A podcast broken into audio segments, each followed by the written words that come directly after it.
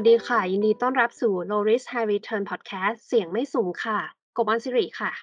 ครับ โจจิรพงศ์ครับ พี่โจคะ เวลาที่เราระบุความเสี่ยงเนี่ย แล้วก็หาสาเหตุ แล้วก็ผลกระทบตามปกติของเราเนี่ยค่ะ ปรากฏว่ามันไปเชื่อมโยงกับความเสี่ยงอื่น ๆ ด้วยอะค่ะ บางทีไล่ไปไล่มาเนี่ยยาวเป็นลูกโซ่เลยค่ะ แบบว่าสาเหตุของความเสี่ยงของฉัน อ้าวทำไมมันเกิดจากเป็นผลกระทบจากความเสี่ยงของเธอล่ะ อะไรเงี้ย มันเป็นปกติไหมคะพี่ ก็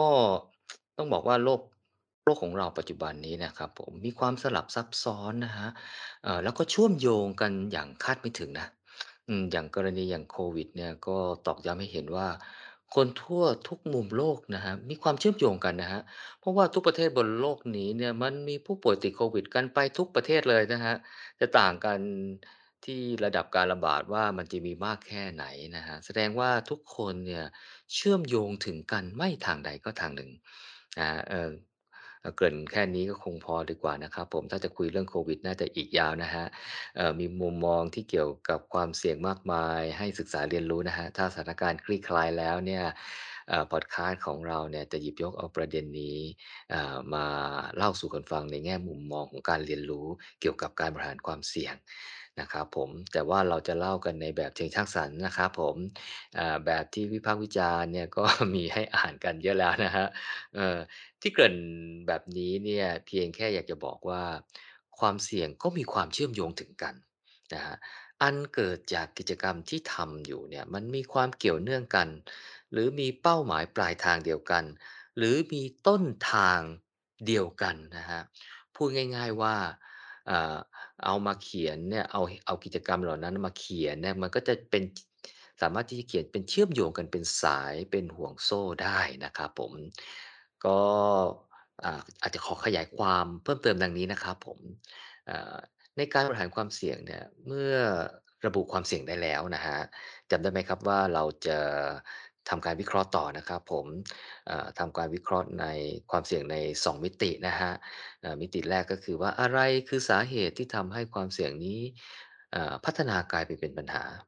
นะครับผมและมิติที่ 2 คือ เมื่อความเสี่ยงเนี้ยกลายไปเป็นปัญหาแล้วเนี่ยจะเกิดผลกระทบกับเราอะไรบ้างนะครับผมเรามาลองดูตัวอย่างกันครับเช่น อันนี้มองในระดับองค์กรนะครับภาพรวมนะครับว่าองค์องค์รองค์กรเนี่ยมีความเสี่ยงคือความเสี่ยงที่บริษัทไม่สามารถจ่ายเงินปันผลให้กับผู้ถือหุ้นได้ สาเหตุคือบริษัทขาดทุนจากการดำเนินงาน ผลกระทบคือราคาหุ้นตกนะครับผม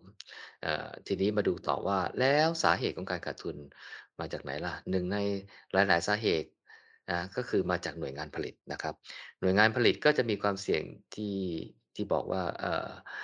มีความเสี่ยงที่จะผลิตสินค้าได้ปริมาณลดลงนะครับสาเหตุคือการได้รับวัตถุดิบน้อยกว่าแผนการผลิตนะครับผลกระทบคือรายได้ลดลงนะครับจนเกิดผลขาดทุนนะครับผมก็มาคิดต่อว่าแล้วอะไรที่ทำให้เราได้รับวัตถุดิบน้อยกว่าแผนนะก็จะพบว่า ความเสี่ยงนี้ไปอยู่ที่หน่วยงานจัดซื้อวัตถุดิบนะครับ ผมซึ่งจัดซื้อวัตถุดิบแล้วก็มีการขนส่งด้วยนะฮะมีความเสี่ยงเนี่ยนะครับผมที่จะไม่สามารถจัดหาวัตถุดิบได้ตามต้องการนะครับผมสาเหตุคือสภาพอากาศเปลี่ยนแปลงส่งผลต่อการผลิตวัตถุดิบนะครับผมและอาจจะมีสาเหตุอันหนึ่งคือ พอเรามีซัปพลายเออร์อยู่เจ้าเดียวนะครับก็ทำให้ไม่มีตัวเลือกอื่นนะครับ ก็สาเหตุอันนึ่งคือเราอาจจะพึ่งพาคู่ค้าเพียงรายเดียวนะครับผมผลกระทบคือเราก็จะได้รับวัตถุดิบน้อยกว่าแผนการผลิตครับ ค่ะ จากตัวอย่างที่พี่โจยกมานะคะ ก็ทำให้เห็นความเชื่อมโยงของความเสี่ยงของหน่วยงานทั้ง 3 ระดับอะค่ะที่มีผลของการทำงานที่เกี่ยวข้องกัน ก็จะเห็นว่าความเสี่ยง หรือสาเหตุของความเสี่ยงของระดับบน ระดับองค์กรเนี่ยก็ส่งผ่านไปเป็นผลกระทบจากความเสี่ยงของหน่วยงานที่อยู่ด้านล่างๆลงไปเป็นลำดับชั้นนะนะคะ ไล่ลงไปเรื่อย ๆ เลย ซึ่งก็เอ่อพอเราไล่ไปเรื่อย ๆ เนี่ยก็จะไปลงถึงความเสี่ยงในระดับคนทำงานกันเลยนะคะ ครับก็การมองหาความเสี่ยงหรือการระบุความเสี่ยงโดยไล่ โดยใช้วิธีไล่เลียงกันไปแบบเนี้ยก็จะช่วยทำให้คนทำงานเนี่ย สามารถระบุความเสี่ยงได้ชัดเจนยิ่งขึ้นนะครับ และเห็นความเชื่อมโยงในการทำงานว่าความเสี่ยงของแต่ละคนแต่ละหน่วยงาน จะไปส่งผลกระทบปลายทางที่ใดนะครับ ก็ทำให้คนทำงานเนี่ยสามารถเห็นความสำคัญของการทำงานชัดเจนขึ้นได้ครับ ค่ะงั้นกบลองขอยกตัวอย่างอีกสักตัวอย่างหนึ่งนะคะ อย่างเช่นว่า ฝ่ายการตลาดเนี่ยเขาก็มีความเสี่ยงก็คือว่าไม่สามารถที่จะลดราคาคู่กับคู่แข่งได้ค่ะ ซึ่งสาเหตุแน่นอนมันก็คือว่าต้นทุนสินค้าของเราเนี่ยสูงกว่าคู่แข่งขัน ผลกระทบก็คือยอดขายสินค้าเราอะค่ะ ลดลง แล้วก็เสียส่วนแบ่งการตลาดไปให้กับคู่แข่งนะคะ ทีนี้พอมาดูว่าเออเมื่อต้นทุนสูงเนี่ยเราก็ต้องหันไปหาหน่วยงานการผลิตนะคะว่า ก็เลยพบว่าหน่วยงานการผลิตเนี่ยมีความเสี่ยงที่ราคาวัตถุดิบอะค่ะจะสูงขึ้น ก็มาหาสาเหตุ พบว่าสาเหตุก็คือว่า เกิดปัญหาการขนส่งทางเรือมาจากประเทศต้นทางทำให้ค่าขนส่งสูงขึ้นนั่นเองนะคะ ผลกระทบก็อย่างที่แจ้งไปก็คือมีต้นทุนการผลิตสินค้าที่สูงขึ้นค่ะ จากตัวอย่างนี้นะคะ ความเสี่ยงก็มีความเชื่อมโยงกันนะคะไม่ใช่แค่เพียงแนวดิ่งอย่างตัวอย่างแรกที่พี่โจยกนะคะ แต่ว่าอันเนี้ยมันเป็นความเชื่อมโยงในแนวระนาบค่ะ ระหว่างหน่วยงานนะคะ ก็คือหน่วยงาน เอ่อเอ่อ marketing เนาะกับหน่วยงานการผลิตค่ะ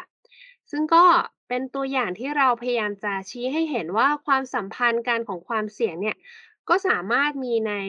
ลักษณะนี้ได้เหมือนกันค่ะ ครับก็การไล่เลียงเอ่อตามหาความเสี่ยงแบบเนี้ยพอดคาสต์เราขอเรียกว่าการระบุความเสี่ยงไล่เลียงเป็นลูกโซ่นะครับหรือ chain of Risk นะครับผม พวกเราคิดว่าวิธีคิดแบบเนี้ยก็จะเป็นตัวช่วย ในการระบุความเสี่ยงได้ครับ แต่สิ่งสำคัญนะครับที่อยากจะ